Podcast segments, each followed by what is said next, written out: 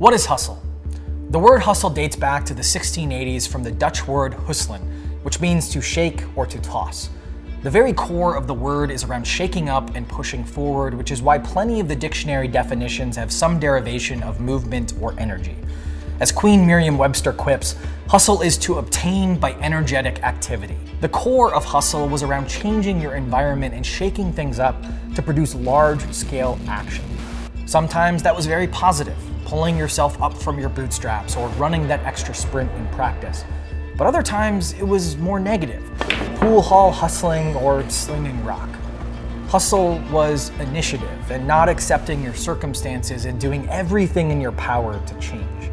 Hip hop embraced this throughout the 90s and the aughts because a lot of circumstances in black communities need to be shaken up to push out of poverty by any means necessary.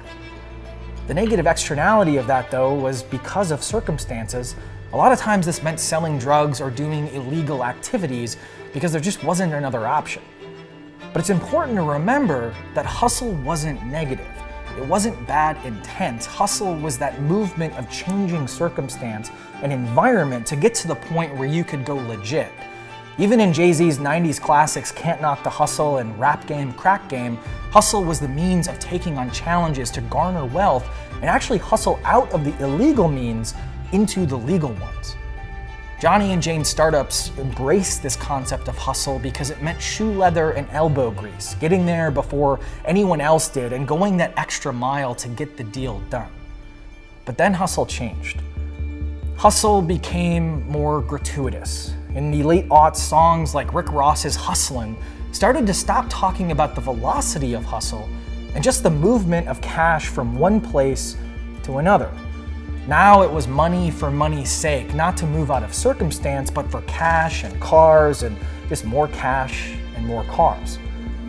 Startups started latching onto this word as the gratuitous image of crushing it and tweeting out unnecessary vocalizations of superficial feelings of accomplishment. Hustle lost its edge. The context changed completely and hustle became negative because we associated it with not great things and not great people. But the thing is, though, hustle still means hustle. Hustle is a beacon to changing your own personal circumstances and destroying the demons that haunt you and try to prevent you from doing that one extra call, that one extra rep, or whatever it takes. Those who protect the hustle define hustle, and that's what we're all about at ProfitWell keeping that velocity to rage against the dying of things that we find important. And to do our part to the greater hustle community, we're bringing you season two of Protect the Hustle. Stories in the trenches from the people doing the actual work and protecting everything that hustle stands for.